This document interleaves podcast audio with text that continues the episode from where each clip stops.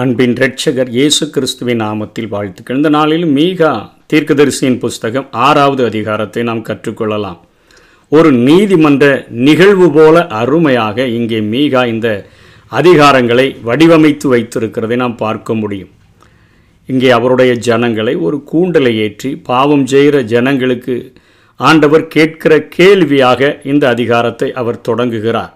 முதல்ல அவர் அங்கே பர்வதங்களுக்கு முன்பாக உன் வழக்கை சொல் என்று நீதிமன்றத்தில் ஒரு கூண்டலை ஏற்றி தன்னுடைய ஜனங்களை நிறுத்தி வைத்திருப்பது போல பர்வதங்களுக்கு முன் உன் வழக்கை சொல் மலைகள் உன் சத்தத்தை கேட்கட்டும் சொல் என்று சொல்லுகிறார். பர்வதங்களே பூமியின் உறுதியான அஸ்திபாரங்களே கர்த்தருடைய வழக்கை கேளுங்கள். என் வழக்கையும் கேளுங்க. அவர்கள் சொல்லுகிற காரியத்தையும் கேளுங்க. கர்த்தருக்கு அவர் ஜனத்தோடே வழக்கு இருக்கிறது. இஸ்ரவேலரோட அவர் வழக்காடுவார் என்று இந்த அதிகாரத்தை அவர் தொடங்குகிறதை பார்க்கிறோம். என் ஜனமே நான் உனக்கு என்ன செய்தேன்? நான் எதினால் உன்னை விசனப்படுத்தினேன். எனக்கு எதிரே உத்தரவு சொல் என்று கேட்கிறார். எதனால் என் மேலே உனக்கு கோபம்? என்ன கோபம்? நான் உன்னை எதனால் விசனப்படுத்தினேன் கோபப்படுத்தினேன்? என்ன காரியம்? என் கிரியைகளில் எது உனக்கு பிடிக்காமல் போயிடுச்சின்னு சொல்லி இங்கே ஆண்டவர் கேள்வி கேட்பது போல இந்த அதிகாரம் தொடங்குகிறது. இங்கே ஆண்டவர் எகிப்தினுடைய அடிமைத்தனத்திலிருந்து நான் உன்னை மீட்டு கொண்டு வந்தேனே அதிசயமாக. அங்கே பெருமூச்சு விட்டுக்கிட்டு நீ ஜீவனையும் கசப்பாக்கி கொண்டு கிடந்திய அந்த மண்ணு மிதிக்கிற அந்த தேசத்திலிருந்து அடிமைத்தனத்திலிருந்து நானூறு வருடங்கள் அடிமையாக இருந்த உன்னை நான் மீட்டு வந்தது தவறா? என்கிற போது ஒரு முதல் கேள்வியை வைக்கிறார். அதனைத் தொடர்ந்து மோசே ஆரோன் மீரியாம் ஆகிய தலைவர்களை நான் உனக்கு கொடுத்தன. அது தீங்கா தவறா என்று கேட்கிறார். அடுத்தபடியாக பீலையாமினுடைய சாபத்தை நான் உனக்கு ஆசீர்வாதமாக நான் மாற்றி தந்தன. அதுவும் அது தவறா அது தீங்கா அது ஒன்று விசனப்படுத்திருச்சா? அதே போல் சித்திமிலிருந்து கீழ்கால் வரையிலும் நான் யோர்தானை பிளந்து வழி நடத்தினேனே. யோர்தானின் கிழக்கிலிருந்து யோர்தானின் மேற்கு வரையிலும் அதை நான் பிளந்து வழி நடத்தினேனே. அது நான் உனக்கு செய்த தீங்கா தவறா அதனால் நீ விசனப்பட்டுட்டியா?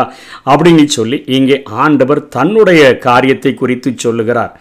இதற்கு இஸ்ரவேல் மனமருந்தி பட்டியலிடுகிற ஒரு காரியத்தை ஆறாம் வசனத்திலிருந்து சொல்லுகிறார். எண்ணத்தை கொண்டு நான் கர்த்தருடைய சந்நிதியில் வந்து உன்னதமான தேவனுக்கு முன்பாக பணிந்து கொள்வேன். நான் தவறு செஞ்சிட்டேன். தப்பு தான் அதனால தான் கூண்டில் ஏற்றப்பட்டு நிற்கிறேன் என்கிற ஒரு மன வருத்தத்தோடு கூட.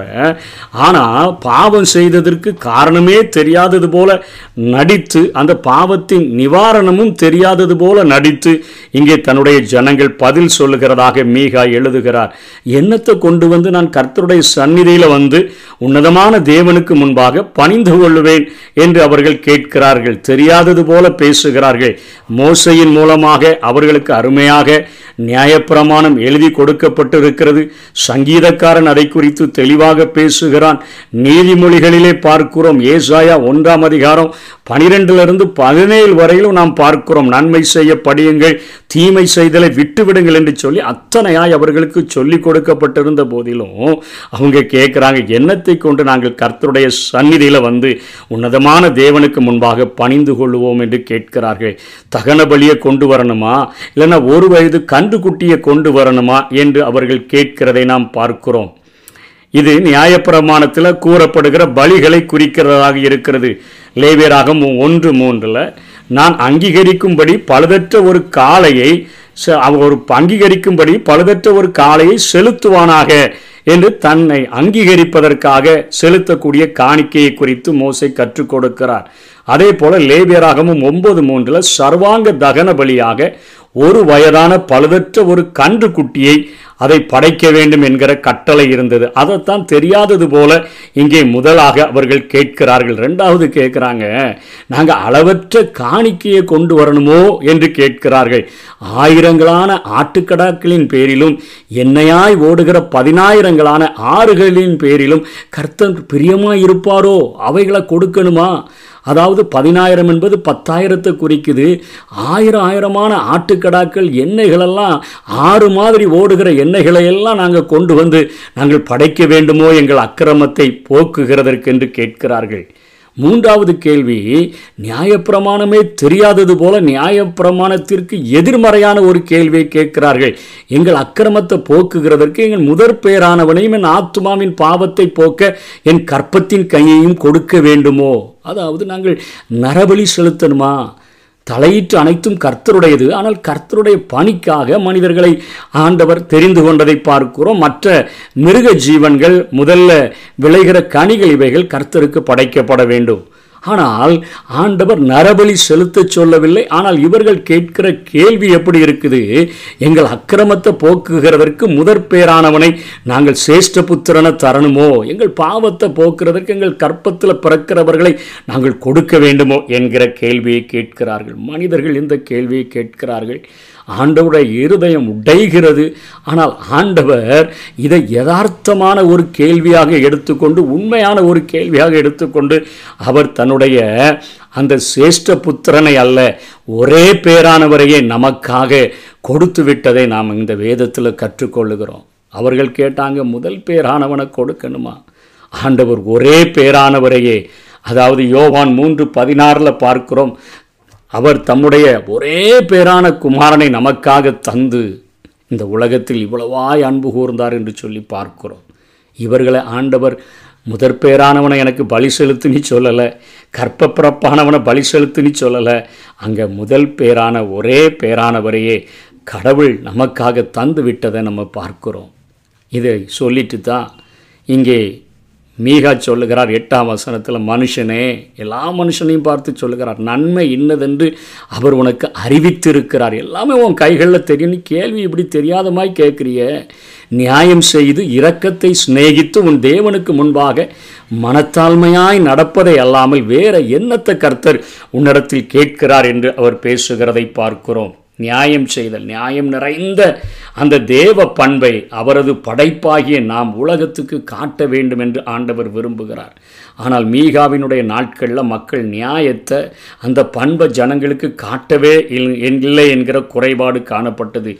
இரக்கத்தை சிநேகித்து இரக்கமுள்ள தேவனுடன் நம்ம தொடர்பு வைத்துக்கொண்டு அவர் நமக்கு எந்த அளவுக்கு மன்னிக்கிறாரோ அதே போல அன்பு செலுத்துகிறாரோ அந்த மன்னிப்பையும் அன்பு செலுத்துதலையும் இரக்கத்தையும் ஜனங்களுக்கு காட்ட வேண்டும். உன் பரமபிதா பூரண சர்க்குணராக இருக்கிறது போல நீங்களும் உங்கள் நடக்கை நம்ம எல்லாவற்றிலும் சர்க்குணராய் நாம் இருக்க வேண்டும். பிதாவை போல சர்க்குணம் உள்ளவர்களாக காணப்பட வேண்டும்.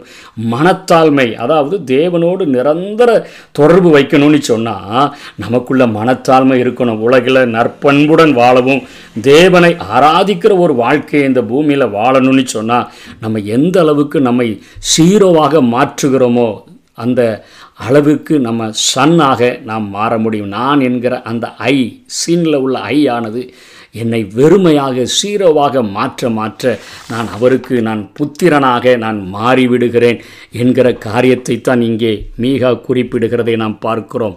அதனைத் தொடர்ந்து அவர் சொல்லுகிற காரியம் கர்த்தருடைய சத்தம் நகரத்தை நோக்கி கூப்பிடுகிறது. ஞானம் உள்ளவன் உம்முடைய நாமத்தை மதிப்பான். மிலாற்றிற்கும் அதை நியமித்தவருக்கும் செவி கொடுங்கள். நியமித்தவர்னா நியமித்தவருக்கு செவி கொடுங்க.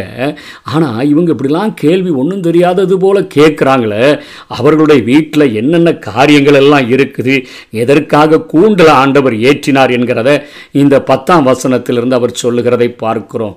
துன்மார்க்கனுடைய வீட்டில் துன்மார்க்கத்தினால் சம்பாதித்த பொக்கிஷங்கள் இருக்குது. இன்றைக்கும் அநேகர் கோல்டு பிஸ்கட்னு சொல்லி எல்லாம் நிறைய சேர்த்து வச்சிருக்கிறாங்க. லஞ்சங்கள் அநியாய சம்பாத்தியங்கள் கொள்ளையடிக்கிற காரியங்கள் பொல்லாத கிரியைகள் இவைகளினால் சேர்த்து வைத்திருக்கிறவைகள் தான் துன்மார்க்கர்களுடைய வீட்டில் இருக்குது. இன்றைக்கி ரைடு போனேன் இவ்வளவு கிடைச்சது அவ்வளவு கிடைச்சதுன்னு சொல்கிறாங்களே அப்படிப்பட்ட காரியங்கள் இருக்கிறது. அருவருப்பக்க படத்தக்க குறைந்த மரக்காலும் இன்னும் இருக்கவில்லையோ என்று கேட்கிறார். அவர்கள் மற்றவர்களிடத்தில் தானியம் வாங்குகிறதற்கு ஒரு ஒரு கிலோவை ஒன்னேகால் கிலோவாக நிறுத்துருவாங்க அதாவது ஒன்னேகால் கிலோவை ஒரு கிலோவாக நிறுத்து அதை அதிகமாக தங்களுக்கு வாங்கி கொள்ளுவாங்க. விற்கும்போது ஒரு கிலோவுக்கு பதிலாக முக்கால் கிலோ வருகிற அளவிற்கு அவர்கள் குறைந்த மரக்கால்களை வைத்துக்கொண்டு அந்த காரியங்களை செய்கிறவர்களாக காணப்பட்டார்கள். கள்ளத்தராசு கள்ள படிக்கற்களுமான பையும் இருக்கும் பொழுது அவர்களை சுத்தம் உள்ளவர்கள் என்று எண்ணுவேனோ என்று ஆண்டவர் கேட்கிறார். கள்ளத்தராசு இருக்குது. கள்ள படிக்கற்கள் உள்ள பைகள் காணப்படுகிறது. குறைந்த அளவு அளக்கக்கூடிய மரக்கால்களும் காணப்படுது. அதே போல ஐஸ்வர்யம் உள்ளவர்கள் கொடுமையினால தான் அவைகளை சேர்த்து வைத்திருக்கிறார்கள். அவர்கள் பொய் பேசுகிறார்கள். அவர்களுடைய வாயில் உள்ள நாவு கபடம் உள்ளது என்று சொல்லி ஆண்டவர் பேசுகிறார். ஆகையால் நான் உன் பாவங்களின் நிமித்தம் உன்னை அடித்து பாழாக்குகிறதினால் உன்னை பலட்சியமாக்குவேன்னா பாழாக்குவேன். அழிப்பேன்னு சொல்கிறாரு நீ புசித்தும் திருப்தி அடையாது இருப்பா நிறைய சாப்பிட்றோம். இன்றைக்கி நிறைய வியாதிகள் வந்துடுது. சுகர் இருக்கிறவன் எவ்வளவுதான் சாப்பிட்டாலும் அவன் உனக்குள்ள சோர் உண்டாகும். அந்த டயர்ட் போகிறதில்ல. இன்சுலின் சரியாக சுரக்காததுனால சாப்பிட்டுட்டே இருக்கிறான். ஆனால் திருப்தி அடைகிறதில்ல. பதனம் பண்ணியும் தப்புவதில்லைன்னு சொன்னால் சேர்த்து வச்சாலும் அதிலிருந்து நீ காப்பாற்றி கொள்வதில்லை. தப்பு வித்ததையும் பட்டயத்துக்கு ஆசிரியர்களுக்கு அங்கே பாபிலோனியர்களுக்கு ஒப்பு கொடுத்து விதிடுவேன். நீ விதைத்தும் அறுக்காமற் போவாய். நீ ஒளிவப்பழம் எல்லாத்தையும் விதைச்சிருப்பா. அறுவடை நாட்களில் வேறொருவன் வந்து அறுத்துட்டு போயிடுவான். நீ ஒழுவை பழங்களையும் திராட்சை பழங்களையும் ஆளையாடின போதிலும் எண்ணெய் பூசிக்கொள்வதும் இல்லை. ரசம் குடிப்பதில்லை. உன்னுடைய விளைச்சல்கள் உனக்கு பிரயோஜனமாகவே இருப்பதில்லை. நம்ம சொல்கிறோமே கை கட்டினது வாய் கட்டலன்னு சொல்கிறோமே அப்படிப்பட்ட பழமொழியைப் போல காரியங்கள் நடந்துவிடும் என்று ஆண்டவர் சொல்லுகிறார். நான் உன்னை பாழாகவும் உன் குடிகளை ஈசலிட்டு விசிலடித்து நிந்திக்கிற நிந்தையாகவும் வைக்கும்படி உம்ரியினுடைய கட்டளைகளும் ஆகாப் வீட்டாருடைய எல்லா செய்கைகளும் கைக்கொள்ளப்பட்டு வருகிறது. அவர்களுடைய ஆலோசனைகளிலே நடக்கிறீர்கள். ஆகையால் என் ஜனத்தின் நிந்தையை சுமப்பீர்கள். பாவத்தை நீங்கள் சுமப்பீர்கள் என்று சொல்லுகிறார்.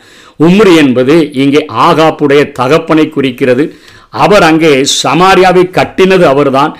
சமாரியாவை வடக்கு இஸ்ரவேலின் தலைநகராக மாற்றினது அவர்தான். அவர் எரோபெயாமின் தொலை தொ- தொழுகைகளை கடைபிடிக்கும்படியான கட்டளையை நிறைவேற்றினதைத்தான் இங்கே உம்ரியினுடைய கட்டளை என்று பார்க்கிறோம்.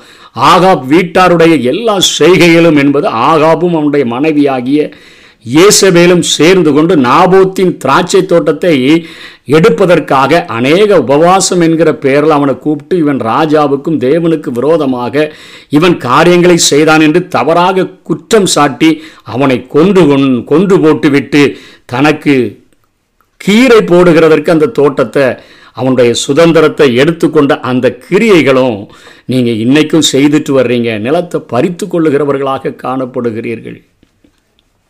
தவறான தொழுகை உடையவர்களாக காணப்படுகிறீர்கள். ஆகவே என் ஜனத்தின் நிந்தையை சுமப்பீர்கள். நீங்கள் தவறு செய்தால் பாவத்தை கட்டாயம். நீங்கள் செய்து நீங்கள் அதை அனுபவித்து தான் ஆகணும்னு சொல்லி மீகா முடிக்கிறார். மனுஷனே நன்மை இன்னதென்று அவர் உனக்கு அறிவித்திருக்கிறார். நன்மை செய்ய படியுங்கள் தீமை செய்கிறதை விட்டு விடுங்கள் என்று வேதம் சொல்லுது.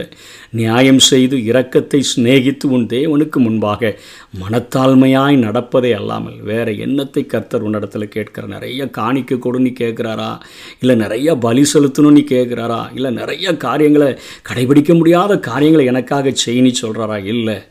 ஆண்டவர் தீமை செய்கிறதை விட்டுவிட்டு நன்மை செய்ய படிக்கும்படியாக நம்மை அழைக்கிறார். அவருக்கு ஒப்பு கொடுப்போம். கர்த்தர் தாமே நம்மை ஆசீர்வதிப்பாராக.